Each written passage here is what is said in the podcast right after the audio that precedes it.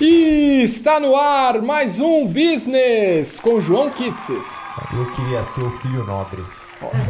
Todos nós, né? Velha frase, né? Felipe Barbosa. Herdeiro de porra nenhuma.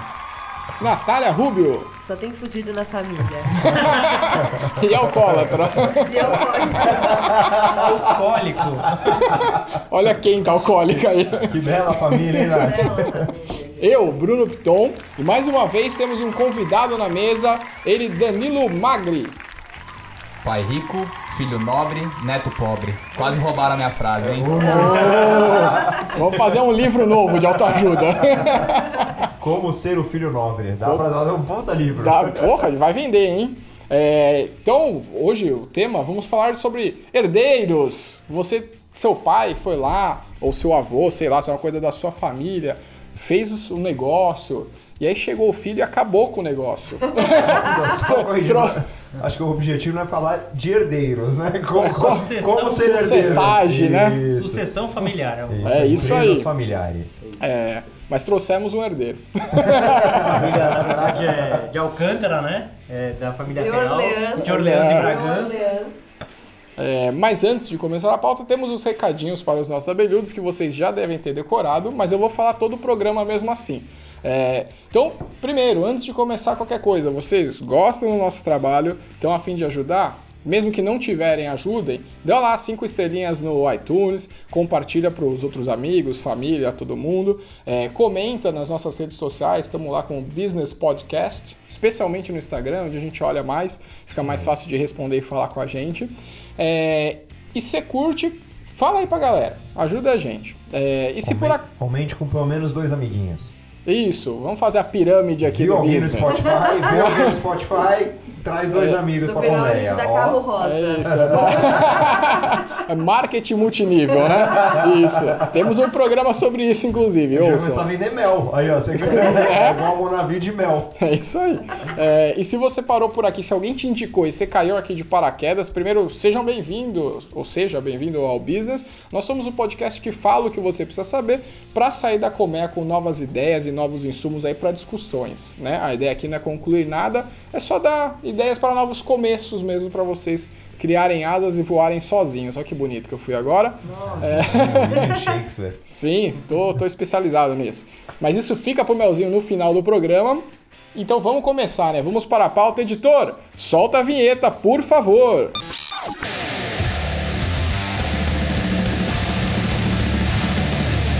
Business. Business. Business! O podcast que fala o que você precisa saber.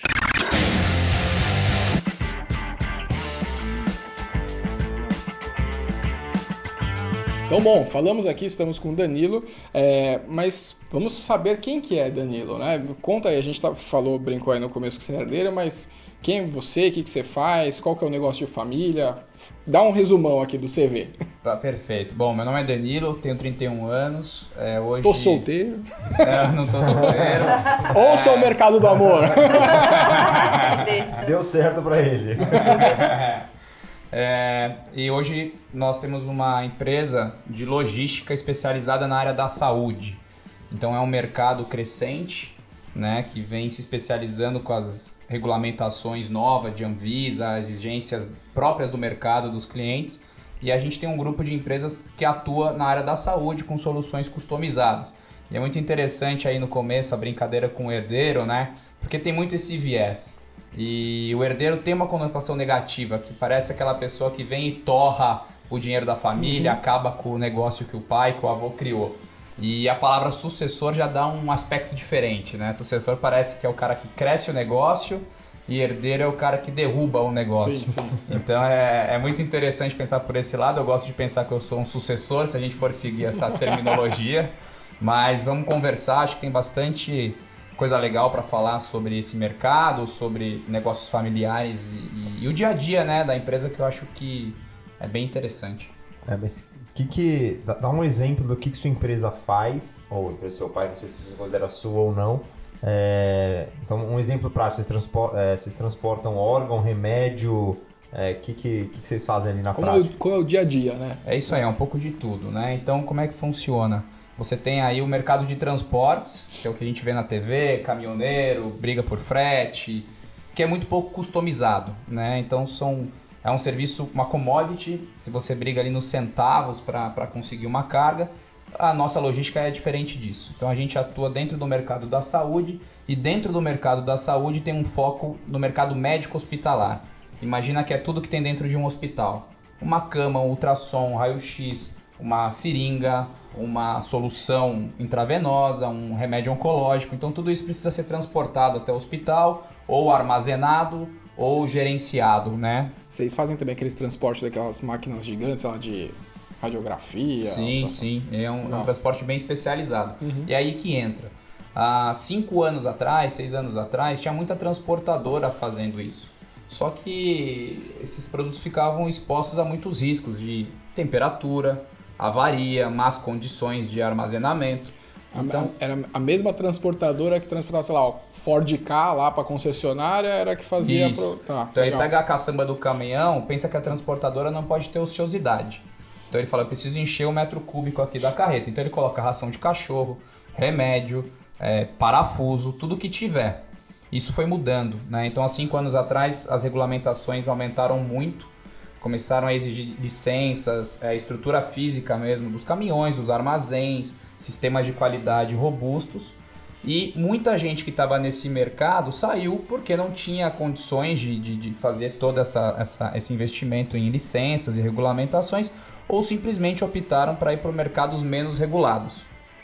Do outro lado, os grandes transportadores ficaram muito grandes, então eles perderam a flexibilidade que o mercado médico hospitalar exige da gente. Ou seja, eu entrego, às vezes, válvula cardíaca para alguém que está infartando. Como é que faz, né? Então, um grande transportador... Entrega pelo Rappi, né? A gente vê algumas coisas, às vezes, que dá calafrio. Mas, exatamente, um grande transportador fala assim, não, o meu caminhão sai às 8 da noite, nesse horário e nesse preço. Como é que eu vou entregar um infarto? Como é que eu vou entregar uma válvula de AVC? Mas, tipo, rola um motoboy seu, modo de falar? Tem que rolar, às vezes. Né? Dependendo da urgência e dependendo do produto, é com moto para poder chegar a tempo. E aí, sua empresa tem uma frota disso, tem os motoristas, e aí você vai fazendo de ponta a ponta. Você pega na fábrica, leva para o hospital, leva do hospital para o resíduo. É isso aí, a gente chama de last mile, né? Que é a última milha entre o armazém e o hospital, entre a indústria e o hospital. E aí é onde você tem que criar essa customização no serviço para que o produto chegue na temperatura adequada. Então teve uma época que a gente chegou a transportar órgão, cordão umbilical. E aí como é que você faz, né? O nenê nasce uma vez só. Se você perder o cordão umbilical, não tem reposição. Então é aí que você começa a agregar valor no seu serviço.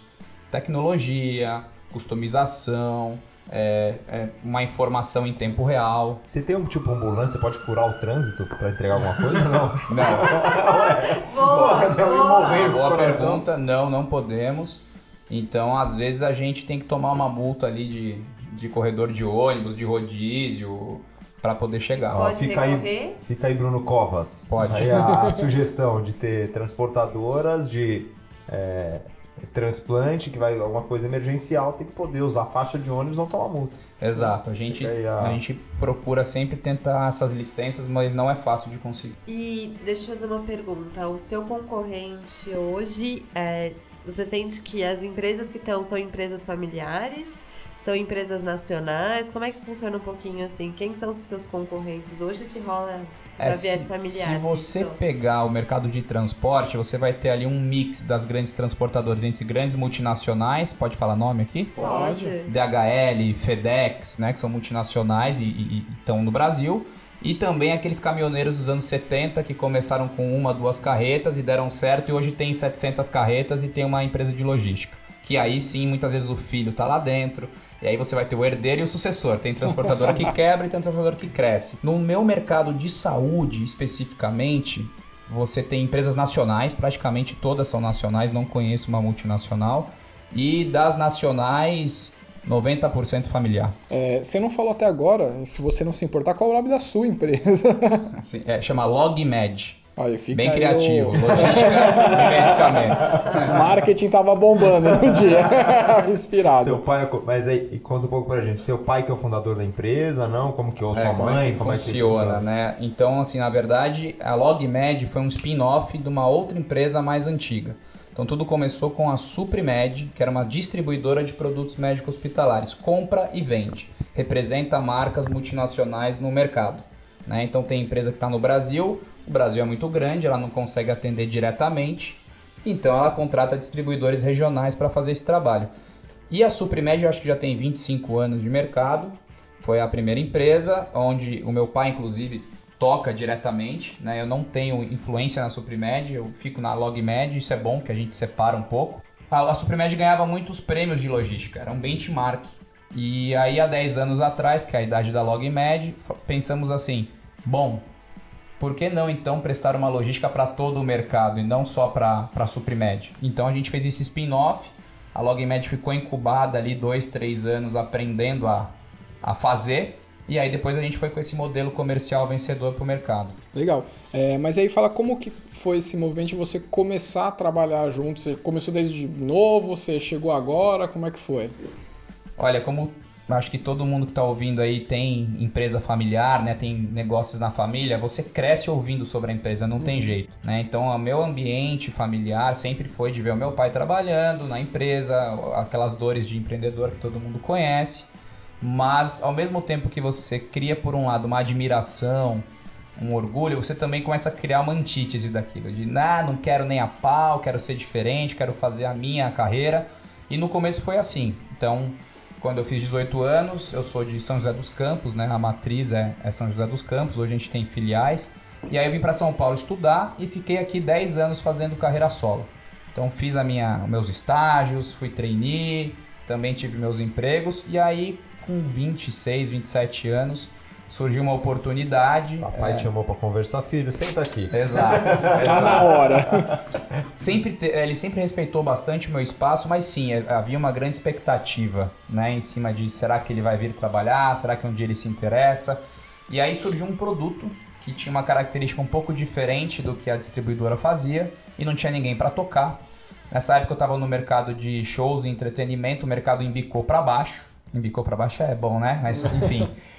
E eu senti que eu já estava maduro o suficiente para voltar e trazer coisas novas. Porque eu acho que isso é muito importante. Você ter uma carreira solo, você não pega o viés. Senão eu acredito que se com 18 anos eu tivesse começado, você traz o viés da sua família e você não traz nada de novo. Uhum. Então eu voltei, sim. Demorei ali meus 2 anos para me adaptar, a voltar para a cidade, né? a ter uma cultura de empresa familiar de novo, depois que você está em São Paulo e multinacional. Foi bem mais fácil do que eu imaginava, mas sim, existem alguns choques de cultura. Deixa eu te fazer uma pergunta. A gente fala em empresa familiar, mas é algo que é uma categoria mesmo que existe no mundo dos negócios, ou é só porque fala familiar, porque passou de pai para filho? Como é que é? É engraçado isso, porque eu estou um pouco atrasado nos dados, mas eu já cheguei a fazer um estudo sobre isso. E, se eu não me engano, 70% dos negócios no mundo são familiares. Só que aqui no Brasil a gente usa de uma forma ainda meio como se fosse um negócio pequeno, informal. Meio pejorativo. Pejorativo, né? E não é nada disso. Hoje tem negócios familiares com governança muito melhor do que multinacionais. Pra você ter uma noção, o Itaú pode ser considerado uma empresa familiar. Sim. Então, só trazendo os dados, João Dados me chamaram no último programa. A última pesquisa que eu vi é que 90% das empresas brasileiras ainda são consideradas ou o próprio fundador ou empresas familiares. Então você tem uma divisão, acho que um caminho que a gente poderia dividir então tem a empresa, o fundador da empresa, né? Então, ou os fundadores, ali não é nem uma empresa familiar nem nada, porque são eles que fundaram, então uma empresa que nasceu ali. Na sequência dessa, quando essa empresa vai passando o tempo dela, esses sócios fundadores têm a opção de passar para os filhos ou eles vão vender a empresa em algum momento. No momento que você traz os filhos para essa empresa, ela é considerada uma empresa familiar. Então, quando a segunda geração está dentro da empresa. Uhum. E aí você tem um caminho que a empresa é muito clara. Ou ela vai continuar uma empresa familiar ali, o controle dela, essa característica fundamental, né? A maior participação da empresa está dentro do núcleo familiar. seja uma SA, por exemplo, o Itaú tem duas famílias que controlam, a Suzano tem uma família que controla, seja uma empresa pequena. Tem muita empresa, né? Tem muita empresa. Pensa na... Qualquer empresa que parece um sobrenome, que provavelmente fora, né? Vai ser de começo, assim, pelo menos, de uma família. Às vezes as maiores empresas do mundo... Para não perder o link aqui, ó, ouça no programa da Lego, tá? E foram 4 gerações de família. Né? E aí quando você começa, aí tem empresas que começam a profissionalizar, principalmente primeiro os cargos executivos, depois conselho de administração, e aí chega no último estágio da empresa, de maturidade, que ela vira, um termo em inglês, de uma corporation, que significa... que não existe um controle mais familiar. O controle é de alguém que comprou, por exemplo, no mercado acionário. Então, você pega assim, empresas muito grandes, ela tem muita ação listada em bolsa e aí o controlador, o controle é totalmente pulverizado, mas o controle está na mão de um fundo de investimento controlado por outras pessoas, um fundo muito grande, ele controla um pedaço daquela empresa e ele tem o poder de voto maior do que os outros. Aí ela já não deixa de ser uma empresa familiar. Você tem todo esse caminho para percorrer. Mas é como a gente falou, não necessariamente uma empresa familiar é pequena, né? Tende ao modelo de negócio ter que ser diferente de um modelo comum? Existe, por exemplo, sei lá, regras de negócio de... Vou dar um exemplo.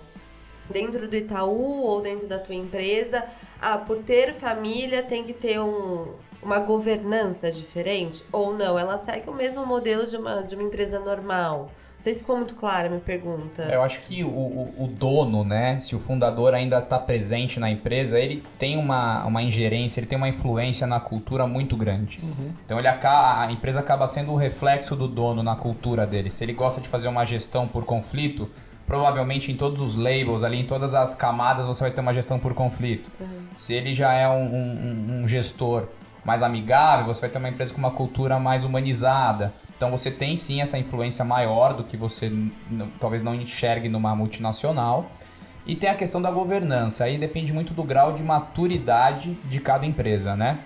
Então eu sou a segunda geração, né? Existem outros sócios na empresa, esses filhos vão crescer, vão casar, vão ter genros e noras. E se você não começa a amarrar uma governança bem feita, você pode quebrar a empresa aí, em casamentos mal sucedidos. E aí vira a novela da Globo, a mulher quer sentar na mesa do presidente no dia seguinte, a primeira mulher e a segunda mulher começam a brigar pelo controle depois que o marido falece. Então, na nossa empresa, por exemplo, a gente já tem um acordo de acionistas e regras bem claras sobre sucessão, né? Quem pode entrar na empresa, quem não pode, quais acionistas têm poder de voto, de veto, para não acontecer justamente isso. E o compliance? Que eu fico pensando, né? Hoje nas empresas, algumas empresas que você trabalha, você fala assim, cara, se entrar, sei lá, seu tio na empresa, não rola. Como é que funciona o compliance nisso tudo, né? Assim, rola? Por exemplo, sei lá, sua esposa ou sua tia não pode trabalhar em determinada área? Acho que... Rola. Esse acordo de acionistas, ele prevê isso. Que a gente tem ali uma linha sucessória, né? Eu sou o sucessor, por contrato, por acordo. Existe mais uma... Na LogMed não existe mais ninguém. Agora, se um outro filho que hoje tem 10, 15 anos, com 25 anos, quiser entrar, vai ter que ser revisto o acordo de acionista. Hoje ele não poderia. E são regras comuns que vocês usam para o mercado ou foi uma coisa muito particular da empresa de vocês? Você pega um modelo estruturado no mercado, né? Você copia o que tem por aí e aí você traz localmente para ver como é que é a situação. Quais sócios têm filhos, quais não têm, quais filhos têm aptidão para o negócio, quais não têm, né? Então eu conheço outras empresas familiares que o pai morreu subitamente, tinham 4 filhos. O filho mais velho que estava sendo preparado para assumir também morreu, foi assassinado. E aí uma das filhas que nunca pensou, era advogada, era a mais próxima assim, porque a outra era psicóloga, a outra era designer. Ela teve que assumir a empresa e se deu muito bem. Empresa dos Von Richthofen. Você viu que designer não assume, você tá fudido, Bruno. E esse é o principal, acho que deve ser o principal motivo de quebra de uma empresa na sucessão familiar, né? Porque as pessoas não se preparam para isso. Porque é muito difícil você falar, tá bom, um dia eu vou sair, um dia eu vou morrer, um dia seu pai deve ser difícil assumir isso. Não, um dia eu não vou estar aqui, vou morrer, e aí? O que vai acontecer? As pessoas separam. E Num divórcio, quem fundou a empresa, mas casou antes, a outra pessoa pode ter metade da empresa, depende do regime de comunhão. Uhum. E aí, você faz o que com isso? Então, assim... É complexo, né? A gente só dá valor para esse tipo de documento de que precisa. Sim, e aí no Brasil, né, só o casamento já te garante 50%. Então, você tem que fazer um acordo pré-nupcial. Tem outras, né, formas jurídicas de você proteger uma possível divisão de patrimônio. Mas você deve saber mais do que eu. E aí você pega esses momentos assim, você fala, acordo de sono, isso é pra nada. E aí quando você tá nesse momento, você fala, puta, salvou a vida porque a empresa ia quebrar. Tenho amigos que têm empresa familiar que se hoje o fundador morre, a empresa provavelmente quebra. Empresas grandes que, sim, não tem como sobreviver, porque vai ser uma briga familiar de anos que a empresa vai perder a tração. Entrar no limbo ali. É basicamente um seguro, né? Você torce para não usar, mas se precisar usar, você tá coberto, né? É basicamente isso. Né? Exato. Tem famílias que são muito grandes, né? Você pega a família Votorantim, se eu não me engano, tem 30, 40 pessoas na árvore genealógica lá com participação. Porque a Votorantim tem tamanho para sustentar 30, 40 sócios, mas nem todas as empresas. Mas chega uma hora que não tem, né? Exato. Eu trabalhei na Suzano, e aí você via assim, fundador. Era o neto do atual... controlador, atual presidente. Só que a próxima geração já é tanta gente, porque o neto teve poucos, o avô teve poucos filhos. Então acho que dividiu em 2. Aí um dos filhos já teve mais 4. Opa, já tem uma divisão grande. Desses 4 já viraram assim 30 pessoas que hoje tem participação na empresa. Então, você não tem coisas bem amarradas, são 30 pessoas querendo mandar. A família cresce em progressão geométrica e a empresa não, né? É isso. E aí tem um dado interessante sobre essa mesma pesquisa que eu peguei, esses 90%, que é a segunda geração, só 30% das empresas sobrevivem, e na terceira geração, só 10% das empresas sobrevivem. Então a fase que você falou no começo é muito verdade. Os netos não vão ver a cor do dinheiro, provavelmente. Sim, não, e eu tenho um ponto sobre isso que é justamente, provavelmente a primeira geração é aquela que lutou para construir o negócio. Aí a segunda viveu mais o negócio de perto, tem um carinho... Obviamente não é o mesmo carinho que a primeira. E a terceira, tipo, ela só sabe, ela nasceu com aquilo pronto já, né? Então você tem uma outra visão mesmo. E se você não nasceu para ser empreendedor e para estar ali no dia a dia, a chance de você virar o herdeiro gastador é bem grande, né? E aí eu queria te fazer uma pergunta, Danilo, que é o seguinte. Bom, beleza, você falou aí um pouco da governança e tal, mas eu quero saber do dia a dia. Como que é? Chegou lá no primeiro dia, vou assumir a bucha. E aí? Já chegou o disco voador! Quando eu entrei na LogMed, existe um outro sócio minoritário. Hoje sou eu e mais um sócio que tocamos a empresa. Ele fica mais na parte operacional, fico mais na parte comercial e a parte administrativa a gente divide. E ele não é família? Não é família, tá? Ele é prata da casa. Começou há muitos anos atrás e foi subindo e teve essa oportunidade. E a gente... faz tudo junto, né? Primeiro que tem que se dar muito bem, ele teve que me aceitar muito bem a minha entrada e eu fui humilde o suficiente também para me colocar no meu lugar. Então, assim, eu nunca gostei da questão da carteirada. Então, eu lembro do meu primeiro dia, eu falei assim, já virei para ele e falei assim, Ricardo, eu não quero que ninguém aqui saiba que eu sou filho de quem eu sou. É óbvio que é impossível. Ele acha que ele é o... Como é que é o... do Fantástico lá que fazia... Mr. M. Não, tinha aquele quadro que ele entrava e fingia que era um funcionário oculto. O chefe infiltrado. Tinha um nome bonito. Max Geringer. Ele acha que é o Max Geringer. A felicidade só existe para quem consegue aproveitar agora os frutos do seu trabalho. É o táxi do Gugu, ele apareceu com um bigodinho, pintava a cara de preto. Danilo Silva, prazer. Era uma inocência da época, assim, era um medo que eu tinha, talvez, sim, né? Um preconceito até meu. Não tem jeito, você tem que entrar e trabalhar. Ser humilde, aprender, perguntar para as pessoas como é que faz, entender assim um pouco da vida de cada um, pelo menos ali das pessoas que são mais próximas, né? Que exerce algum tipo de liderança que influencia no trabalho. E aí é dia após dia. E você vai trabalhando, vai entregando resultado, vai sendo justo, ético, e aí aos poucos a coisa vai se descolando. Mas sim, sempre vai existir um funcionário que pode confundir as coisas. Existem facilidades, mas existem também dificuldades. Então, por exemplo, Hoje eu não tenho uma gestão direta com o meu pai, né? Estamos em empresas diferentes, mas eu, pelo menos mensalmente, eu tenho que prestar conta, né? Mostrar lá como é que estão indo as coisas. E é difícil pra gente também, às vezes, colocar os pesos e as medidas. Então, às vezes ele pega leve demais comigo, onde deveria pegar pesado, e o contrário também acontece. Às vezes pega pesado demais onde tinha que pegar leve. Então, também é um aprendizado. Dentro de casa, a gente não ficar trazendo a todo momento o negócio para dentro de casa, porque lá você tem a mãe, pai, irmã, papagaio, cachorro, para não também você não contaminar o ambiente familiar, né? E vocês conseguem desvincular, tipo, você vê esse final de semana e não falar de trabalho? Hoje, após 5 anos, sim. Nossa senhora. Mesmo depende muito, né? Se a empresa está passando por um momento difícil ou tem alguma coisa grande na mesa, eventualmente você vai conversar. E a sua família, os parentes que não estão no negócio, eles têm um papel muito importante nisso também, eles têm que entender, né? Então, a minha mãe, que já vem aí há 25 anos, né, vendo essa corrida, ela entende muito bem, ela participa aonde tem que participar e deixa a coisa fluir, porque se você realmente tem uma pessoa dentro de casa que faz oposição, complica um pouco as coisas. E a parte financeira, vocês têm problema com isso? Porque também imagino que uma empresa com controle menor deve ser uma bagunça. O filho quer comprar um carro novo, tira aqui da empresa, depois você me dá, não sei o quê, tô atrasado para pagar não sei o quê, me dá o dinheiro aqui, e você acaba tendo regalias que outras pessoas podem não ter dentro da empresa. Eu vou te interromper, porque a gente estava falando disso agora, vindo para cá, eu estava com o Dan vindo para cá, ele deu um exemplo maravilhoso disso, e foi muito interessante, a história do carro que você estava me contando, do carro alugado, acho que é um puto exemplo legal para você contar para a galera.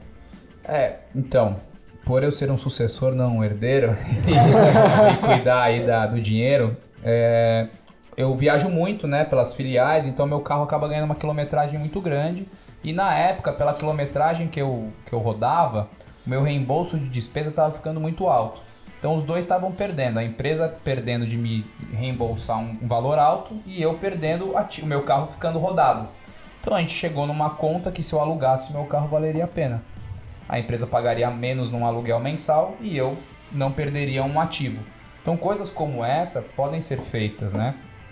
Agora em relação à sua pergunta aí da informalidade, também depende muito do momento da empresa. A gente já passou por esse momento de colocar algumas coisas pessoais na contabilidade, mas hoje a gente não consegue mais. Pelo porte, pelo tamanho, se você quiser fazer uma negociação de alto nível com bancos, com investidores, você não pode ter ali um barco, condomínio, a linha de custo extra ali, né? Só pra gente, pra quem tá ouvindo, situar um pouquinho, mais ou menos, qual o tamanho da empresa de vocês hoje? Quantos funcionários? Porque imagino que também é diferente você ter uma empresa familiar com 3 funcionários, uma quitanda, né? Exatamente. Hoje a LogMed está com 170 funcionários, a outra empresa está com uns 350, 400. Tá? A LogMed ela vem crescendo, assim, o momento dela é aquela dor do crescimento, né? Você tem que estilingar muito rápido, porque você cresce, você tem que investir, dar o passo maior que a perna e depois estruturar. Então você está sempre correndo atrás do fluxo financeiro. Então fluxo de caixa com certeza é a maior taxa de mortalidade das empresas familiares, se você tem esse dado aí, com certeza vai aparecer fluxo de caixa, porque é o mais difícil. Não só os familiares, viu? Não só, qualquer negócio, cara. E Danilo, chamou muita atenção, você já pensou em ser político? Porque ele fala, eu sou um sucessor. É quase o Dória falando, eu não sou político, eu sou um gestor. Você fala bem, podia ser político. Só uma brincadeira por conta da nossa brincadeira do herdeiro aí.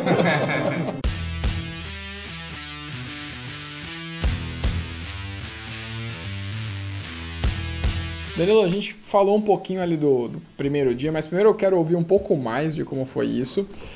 Eu vou fazer uma série de perguntas agora, você ficou 1 hora falando aí, cara. Mas vamos lá. Eu quero ouvir de você. Primeiro, como foi a conversa, aquela conversa que o pai chegou e falou, Danilo, não, senta aqui, acho que tá na hora. Quero que você fale realmente beleza, chegou, como que era o momento da empresa, quando você olhou, você falou, putz, quais são os desafios que eu tenho aqui? Você ouviu lá do seu pai, tá na hora. Ficou com medo, não ficou, queria, não queria. Fala um pouco, eu quero mais o seu... Põe o coração pra fora, cara. Fala pra gente, abre aí. É, olha, o Day One, né, o dia 1, assim, eu me lembro que foi feito esse convite, tem um produto que é a sua cara, que é marketing, que não vai envolver sangue, tripa, centro cirúrgico, porque eu não sou muito fã. E aí meu primeiro emprego lá, né, foi quando eu conversei com ele, falei, não, se for para ser esse produto aqui, eu acho que eu consigo desenvolver, tá, era um polivitamínico, um polivitamínico específico para paciente bariátrico, então eu falei, tem coisa legal para fazer aqui, dá para fazer, vamos trabalhar, e comecei. Só que era uma armadilha, né? Caiu na cilada, Bino. Em 2 semanas eu já tava, sei lá, com uns 3, 4 produtos que não tinha dono. Sabe aqueles produtos que não tem dono? Ah, novos, aí cria uma área de novos negócios. Novas plataformas. E joga tudo em você, né? E nem tudo são flores, né? Então, assim, comecei. A conversa, o dia 1 foi muito rápido, na verdade, assim. Vem trabalhar, vai dar certo, você tá capacitado e eu vou te ajudar. Comecei naquela expectativa e passei 1 ano nessa outra empresa. E depois de 1 ano eu não estava feliz. A maioria dos produtos, novos negócios, eram produtos sem mercado ou que não eram o meu fit, assim. Eu estava trabalhando totalmente fora da minha zona de conforto, exceto o polivitamínico, que essa empresa ainda representa até hoje e está indo muito bem. E aí eu tive que ter a difícil conversa. E quando você tem essa questão familiar, tem uma expectativa muito grande.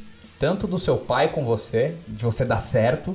E de você cria uma expectativa de você orgulhar o seu pai. Uhum. Né? Então, a cobrança, a necessidade de performar é um karma. É um trabalho que eu faço todos os dias para não me cobrar num nível excessivo. Porque você meio que tem uma dívida para pagar. E você cria essa dívida na sua cabeça e você quer pagar ela performando e trazendo coisas novas todo dia e sendo o cara todo dia. E ninguém aguenta, né? Então, esse é um trabalho terapêutico que você tem que fazer. E aí, depois de 1 ano, eu estava infeliz nessa primeira tentativa e fui falar com ele. Não quero, não é pra mim, não deu. E, pra minha surpresa, ele recebeu muito bem. Ele falou, poxa, Danilo, então acho que você tem que voltar pro mercado, cara. Recebeu muito bem. Você tá fazendo merda aqui mesmo? Então vá. Ele ficou feliz, né? Eu vou mandar embora com justa causa. Então você tá pedindo as contas. Você que tá pedindo as contas. Eu nunca tinha pensado por esse lado. Acabou com a história. Acabou com a minha história. E aí, falou, não, uma pena e tal, mas realmente tô vendo que você não tá feliz. Falei, não, calma, não tô falando de ir pro mercado ainda não. Sabe aquela empresa de logística? Eu tô olhando, acho que tem coisa legal pra fazer ali, acho que ela ainda tá muito incubada, ela precisa crescer mais e eu acho que eu posso contribuir. Aí ele ficou super feliz, né? Ele falou, nossa, você não sabe, o diretor de operações, que é esse sócio que eu tenho, que a gente divide tudo, sentou comigo semana passada e falou de você. Falou que talvez você fosse um cara pra ajudar na empresa pelo seu viés de marketing, né? Eu sou formado em publicidade, marketing e vendas que a empresa estava precisando, então foi um fit perfeito. Aí eu fiz essa mudança horizontal, caí na LogMed e comecei a trabalhar na empresa e aí sim eu consegui colocar muita coisa em prática, né? Então, modelo comercial, proposta de valor. E aí eu fui evoluindo o que a empresa não tinha ainda, e aí eu me encontrei, fiquei mais feliz, fiquei mais... Aí aquela coisa da cobrança, né? Fiquei mais tranquilo de que eu estava sendo útil na organização. E rola tentar, assim, de mudar? Como é que é esse lado emocional de você chegou lá? Sempre rola assim, eu preciso manter algo do que estava acontecendo, ou vai com o pé no peito e mudo tudo? Né? Porque acho que tem um pouco disso, né? Do que ele construiu, rola? Olha, eu respeito muito a hierarquia. Engraçado que no meu primeiro estágio, você tinha que ter 18 bolinhas verdes para ser trainee. E eu tive 16 bolinhas verdes. As 2 bolinhas vermelhas que eu tive era respeito demais à hierarquia. Que coisa, né? E eu levo isso comigo, então eu tenho um respeito muito grande pelo que foi construído e é uma coisa que você cria. Então eu criei um respeito enorme às regras no começo.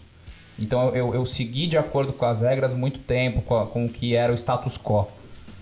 Depois de uns 2 anos, quando eu me senti maduro o suficiente, aí sim eu comecei a desafiar. e comecei a trazer o que eu achava para a mesa, comecei a mudar algumas coisas e as mudanças foram muito bem aceitas. Nesse caso, elas foram muito bem aceitas. Rola assim, pode falar, um grupo de WhatsApp ou de Facebook de pessoas que também têm empresas familiares, vocês trocam ideia? Rola isso? Você quer montar uma associação de herdeiros, é isso? Vai ter a Associação Brasileira de Herdeiros e a Associação Brasileira de Sucessores.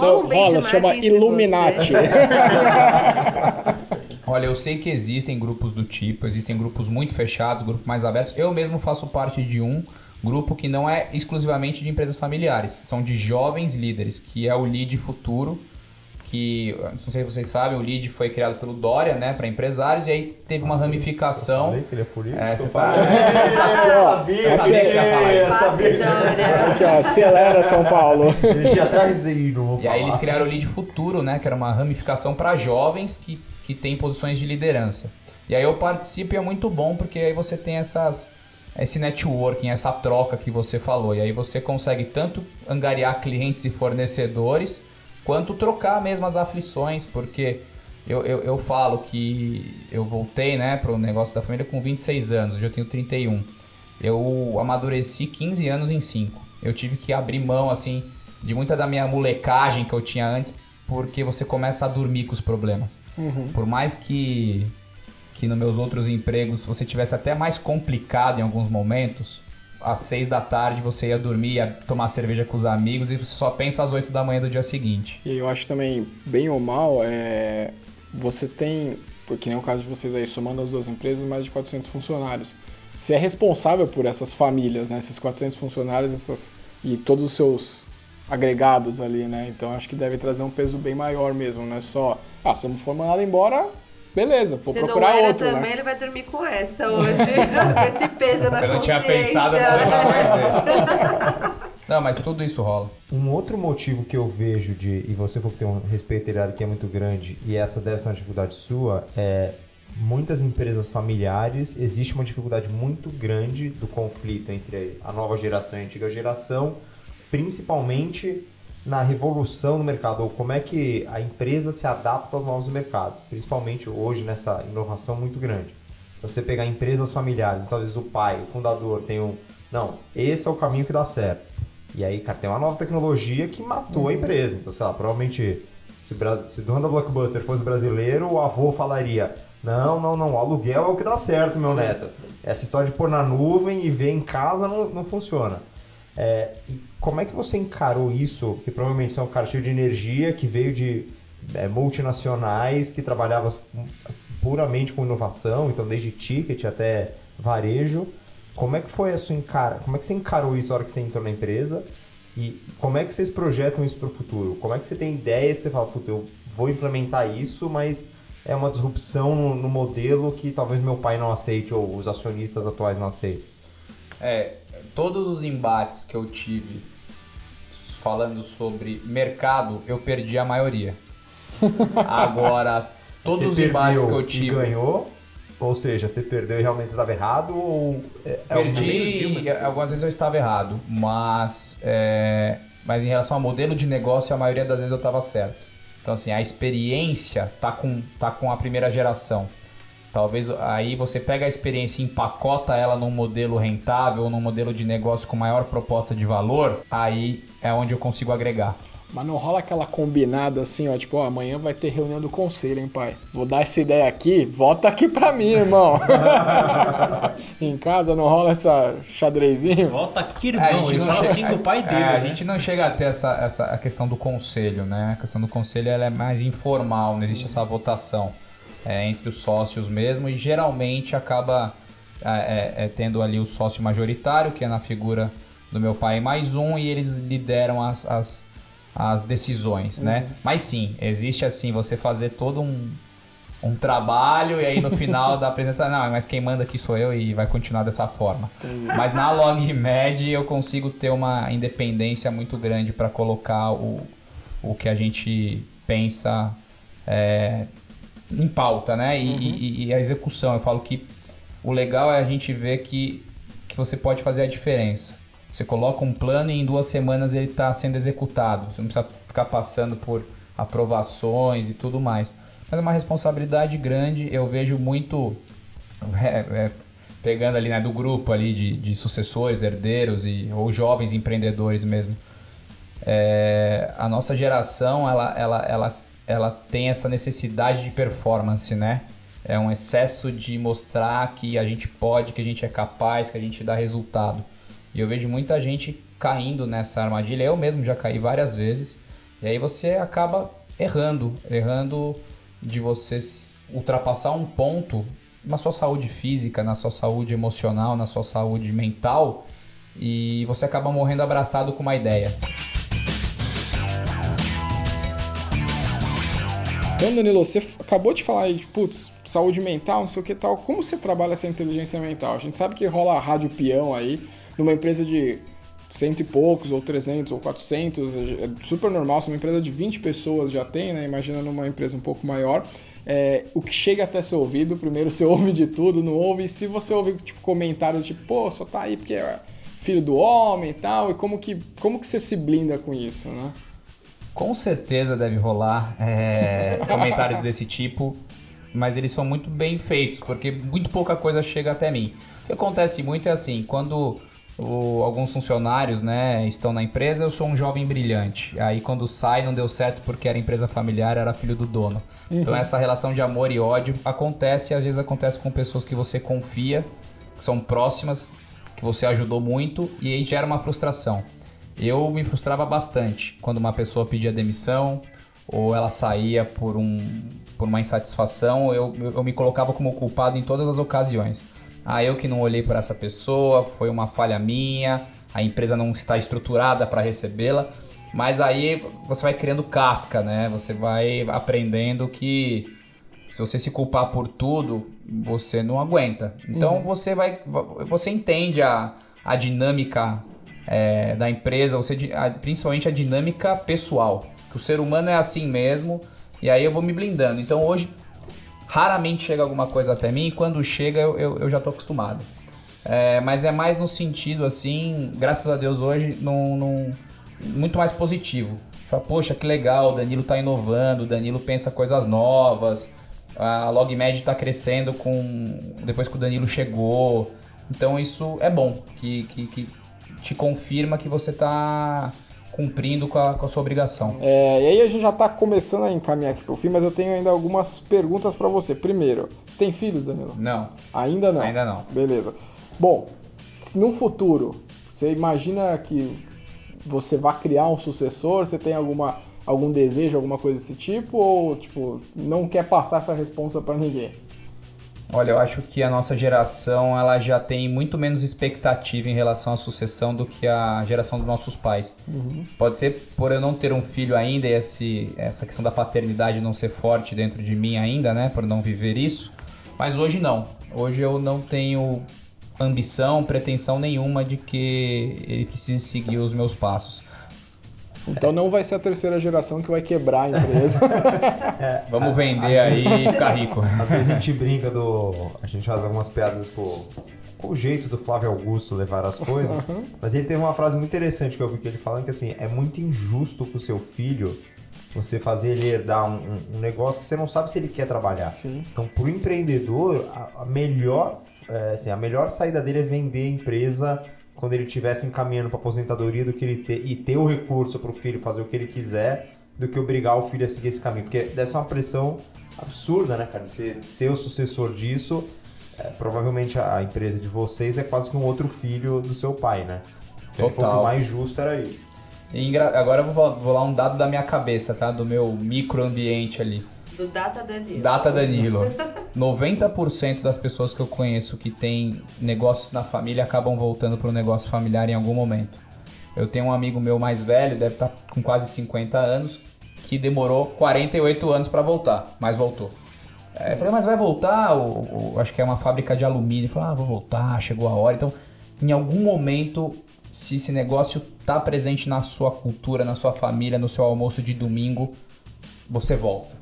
É um negócio meio mágico que você não vê acontecer, né? Com 16 anos eu achava que eu ia vender coco na praia. Com 22 eu não queria ser de jeito nenhum que nem meu pai. Com 26 eu já pensava aí que poderia dar certo. E hoje com 31 eu tô nos passos da sucessão e tenho aqui meus planos bem definidos. Você acha que chega a ser um porto seguro, mas no bom sentido, tipo, não preciso começar do zero, já tenho alguma coisa e vou planejar, você falou, você está com 31, sucessão daqui a vida longa do seu pai, né? Tipo assim, mas daqui a 20, 30, 40 anos, mas você tem uma escola ali aprendendo com quem sabe fazer, né? Eu nunca pensei em porto seguro, eu não tinha esse medo do porto seguro, né? Ah, estabilidade, assim, não é muito o meu perfil, mas eu conheço gente que sim, por exemplo, inclusive que casam com pessoas que têm negócio na família. Aí perde o emprego e aí não acha emprego, aí o genro ou a sogra puxa para dentro da empresa e não sai nunca mais.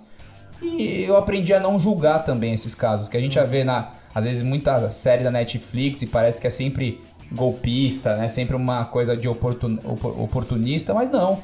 Às vezes as pessoas realmente se adaptam e agregam e se tornam lideranças importantes nas empresas. Bom, e aí a gente tem, ou possivelmente, podemos ter algum ouvinte nessa situação de, putz, tô com meu pai lá na empresa, eu sei que ele quer que eu assuma, não quero e tal. Enfim, qual a dica que você daria ou o que você pode falar para esse cara que tá meio numa indecisão, que pode começar um negócio da família ou herdar o negócio da família? O que você diria para essa pessoa, cara? Ela tem que pensar muito bem, porque é uma decisão que influencia toda a vida dela. Depois que você entra, por mais que você esteja preparado, tanto tecnicamente ou psicologicamente, é um fardo, é um karma, tanto pro bom sentido quanto pro mau sentido. Você vai carregar, sim, responsabilidades acima da média. Então, se você não se sente confortável, não entende do negócio, né, do segmento que a empresa está, ou não tem afinidade, como eu, a minha primeira tentativa foi no mercado de sangue, agulha, cirurgia não é a minha. Eu passo mal com agulha, então o que eu fui fazer lá?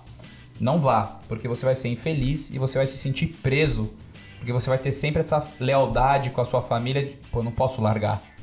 Agora, como é que eu vou largar? Então, assim, pense muito bem antes de tomar a decisão.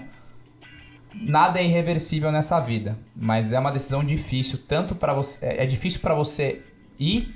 Mas para você sair é 10 vezes mais difícil. E você acha que rola fazer em paralelo no começo? Tipo, tá num trabalho e começar, sei lá, uma vez por semana ir lá na empresa.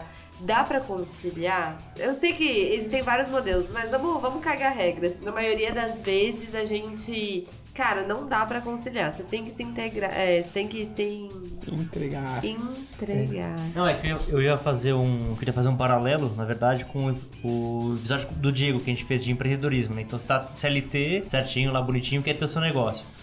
Você não vai largar o seu salário do dia pra noite e... comecei minha empresa, né? Você vai aos pouquinhos e tal. E idealmente, até o salário empatar, ou chegar próximo, ou até superar, então você larga o CLT e vai pro teu negócio. Então acho que um paralelo legal do tipo, beleza, estou empregado, trabalhando e tenho a empresa da minha família, do meu pai, da minha mãe, tio, enfim. Acho que é isso que a Ana falou e podia ser interessante para a gente fazer um paralelo aí com relação ao mercado CLT e o empreendedor. Respondendo a primeira pergunta, eu não acredito que dê para conciliar, a não ser que sejam negócios muito parecidos. Eu sou advogado de um escritório e quero ir para o escritório da minha família, pode ser, não tenho experiência para falar. Mas no meu caso, eu estava em mercado de shows e entretenimento, eu estava indo para o mercado de logística hospitalar, impossível, né? Então, eu não conseguiria fazer e olhando para trás, eu tomei a decisão certa de trucar e ir com tudo.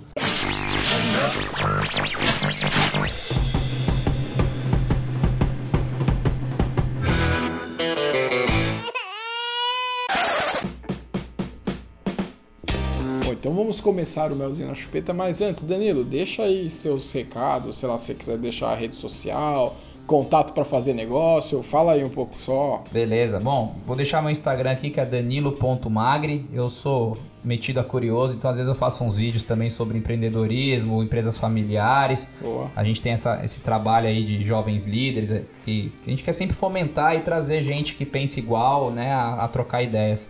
E o site da empresa, que é www.logmed.net, caso você seja da área da saúde e esteja precisando de um operador logístico. Legal. Então vamos aproveitar que você já está aí falando e já dá o seu melzinho na chupeta. Bom, meu mel na chupeta vai para um livro que eu estou lendo agora, muito interessante, que chama Never Split the Difference. Eu acho que em português está Negocie como se fosse a sua própria vida. O cara é um ex-agente do FBI, ele foi 27 anos o número 1 em negociação com terroristas, com coisas que envolvem refém. E ele dá várias dicas de negociação, e ele é um cara que faz uma antítese com aquele livro clássico de negociação que é Como Chegar ao Sim. Uhum. E ele mostra que, na verdade, a gente tem que procurar o não, que é o não que abre portas na negociação, que o sim muitas vezes a gente fala para se ver livre logo do interlocutor, né, o cara do telemarketing, sim, vou ligar, e você nunca mais retorna. Então abriu minha cabeça para alguns pontos aí de negociação interessantes, para quem gosta do tema. Qual é o nome? Vou perguntar. Never Split the Difference. Eu acho que é Negocie como se fosse a sua própria vida. O Google deve saber. João, fala o seu aí, por favor. Tenho dois. Um é um aplicativo que eu tenho usado muito, que é OnePassword. Então eu sempre tive dois problemas grandes com isso. Um, senhas fracas, então eu já fui invadido e... eu tinha 3 senhas, uma muito forte que eu usava só para alguma coisa, uma média, uma fraca. Descobriram a fraca e começaram a entrar em vários sites de compra. Então estavam comprando o meu nome num cartão que não era o meu, mas usavam um perfil que era que tinha uma certa credibilidade, que todas as minhas compras eram aprovadas. Então hoje eu uso tudo no OnePassword. Qualquer senha nova ele gera uma senha bizarra para você, armazena no celular. Se quiser, armazena também já nos aplicativos que você usa no seu notebook. Legal. Então assim, e aí ele bota uma senha e anota tudo lá, mesmo as senhas antigas. Então, eu já tinha ouvido falar nisso daí, cara, mas eu não entendi direito como funciona essa parada. Tipo, perdeu o celular, fudeu? Qual é que é? Não, aí você tem uma senha master desse aplicativo. Se você perdeu o celular, essa senha você não pode perder. Aí se você perdeu o celular, você baixa o aplicativo de novo, digita sua senha master. Na verdade são 2 senhas masters, e aí você... É tipo um Dropbox de senhas, assim? É tipo um Dropbox de senha seguro. Mas é tipo isso. Aí você vai cadastrando. Tem a opção de você só cadastrar uma senha que você não quer esquecer. Ou você já troca para uma senha mega segura. Porque hoje tem robô que ele vai testando senha em todos os sites até ele descobrir. Se tiver uma senha fácil de 4 caracteres, ele vai descobrir rápido. Então ele bota a senha do tamanho que você quiser. Mas aí vai me desculpar a ignorância, mas como que você... pega essa super senha que ele gera e joga, sei lá, no seu Gmail? Aí você abrir o aplicativo. Aí você, quero uma senha nova pro meu Gmail, segura. Aí você vai digitar lá Gmail, tal, qual que é o login. E aí ele vai gerar uma senha, você escolhe quantos caracteres você quer. Tem até de 20 caracteres. Se você for logar no seu Gmail no celular, você só copia de um e joga no outro, ele vai logar automático. Entendi, ele vai ficar guardado lá. Ele vai ficar guardado no aplicativo. Se você for logar num outro, você comprou um computador novo e for logar, você tem que abrir o aplicativo, ver a senha e digitar. Entendi. Vai você ficar muito mais seguro. Sim, legal. Vale a pena. Hoje em dia a segurança é importante. E minha segunda dica, eu comprei uma bicicleta elétrica, não é um item barato, mas mudou minha vida. Então eu recomendo, não estou ganhando desconto por isso, mas... eu comprei a bicicleta da Vela Bikes, sensacional, você anda 20, 15 km sem cansar, sem suar, e ainda é gostoso voltar para casa. Então fica a minha segunda dica aí. Muito bom. Nath, fala o seu melzinho na chupeta. Vou falar, às vezes a gente dá dica do que fazer, e às vezes eu tô dando dica do que não fazer. Não percam tempo, vendo uma série chamada Sintonia. A Nath tá se tornando a hater do melzinho. As 3 últimas foi pra sério, não veja. Eu ando amarga, juro, eu ando muito amarga, porque, cara, é ridículo. É tipo uma novela... Malhação da favela. Tava na minha lista pra assistir. Cancela? Cancela, não, deleta. Não, mas ela falou pra não ver Toy Story 4. Então você já pega... A credibilidade tá balançada. Nossa, mas nessa eu vou ter que concordar com a Nath. É Malhação da favela. Os caras só estereótipo. Tipo, se você quiser dar risada, assim, daquela coisa que é família, aqui é o crime. Aí, sabe aquela coisa muito caracterizada? É aquela série brasileira? O Condizila, cara, esse cara pra mim, ele é certeiro. O cara decidiu, era acho que DJ, e começou a produzir clipe. E, cara, todos os novos funkeiros, essa galera tá toda vinculada a ele, né? Acho que ele tem uma produtora, enfim. Mas, cara, não vejam, não percam tempo. É isso. Muito bom. Depois da hater, que ultimamente não deu uma dica positiva, Felipe Barbosa, por favor. É, são duas dicas, na verdade, rápidas. Uma talvez não chegue a tempo, mas é o filme novo do Tarantino, Era Uma Vez em Hollywood. É, a dica é, eu fui sem saber nada da história, eu não conhecia a história original. A minha dica é, estude sobre a história, leia um pouquinho e depois vá ver o filme, que é outra história. É muito mais interessante. E a outra é uma dica de tiozão, mas vale a pena, na minha opinião, que é uma série Netflix sobre o nosso planeta, chama... Nosso planeta, no caso. Our Planet. É meio Discovery, assim, mas são umas imagens inacreditáveis. Se você tiver... Não veja no celular, veja numa TV da sua sala. A maior tela que você tiver. São imagens, assim, muito impressionantes. Eu não sou fã, assim, de documentários do reino animal, especialmente. Mas esse foi, assim, é muito legal mesmo. Mas lá a Terra é redonda ou é plana? Isso, você vai descobrir no último episódio. Aí a pergunta, hein? Muito bom. Bom, eu tenho aqui também dois meus, inclusive você me lembrou de um. Primeiro é irmão do Joel. Não, brincadeira. É de novo? Não, brincadeira. Foi só um piadejo, A primeira dica que eu até achei que você ia falar, esse chama One Strange Rock, que é essa pegada... Tá na minha lista do Netflix. É, então essa é a mesma pegada do nosso planeta e tal. Quem narra, inclusive, é o Will Smith. É, e é muito legal, cara, é bem legal. Também tem essa pegada de documentário NetGeo, mas é uma produção foda. Meio tiozão, né? Mas a não, total, mas vale. Tipo, o One Strange Rock especialmente, eu vi, tipo, eu não terminei de ver ainda, eu vi uns 5 capítulos, assim, da primeira temporada, e ele vai explicando coisas da natureza que fazem o mundo girar, né? Então, por exemplo, o primeiro capítulo fala de água. Ela fala de água. E aí, dentro do tema água, ele fala dos rios, ele fala... daquele rio aéreo, entre aspas, que tem em cima da Amazônia, sabe? Não sei se vocês já ouviram falar, se vocês não ouviram, ouçam, vejam a série, vocês vão entender. E aí eles vão pegando esses temas do tipo, o que faz o nosso planeta ser tão especial, por que tem vida aqui e tal, é bem bacana.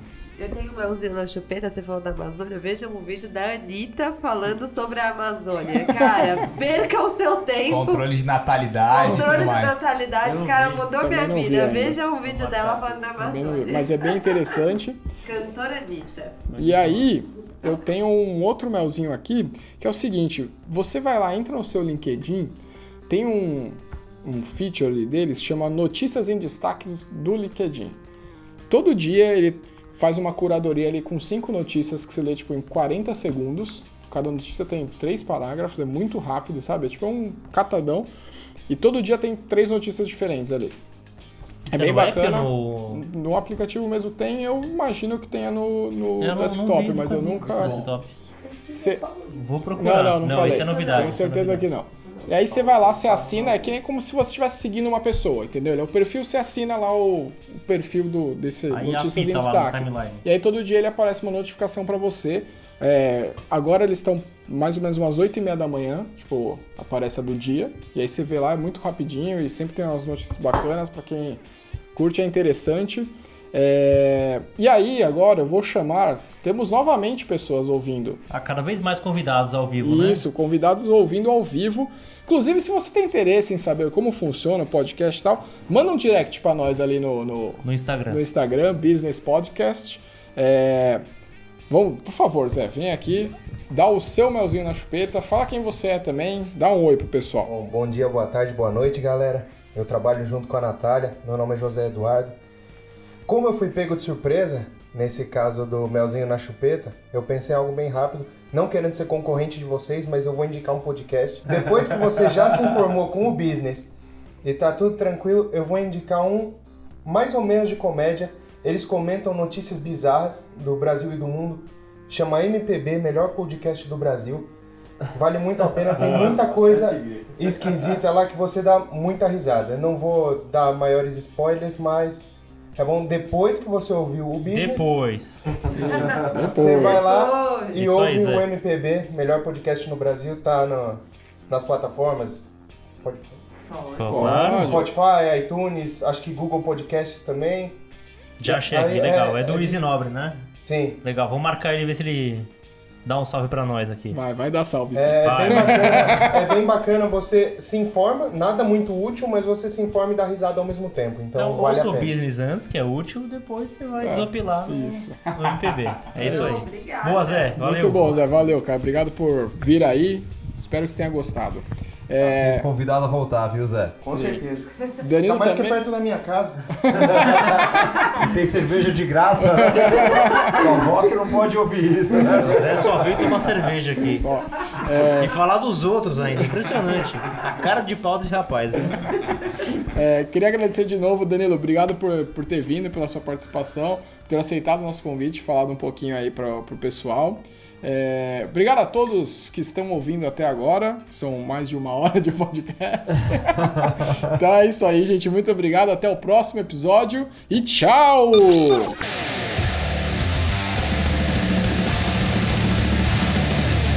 Business! Business!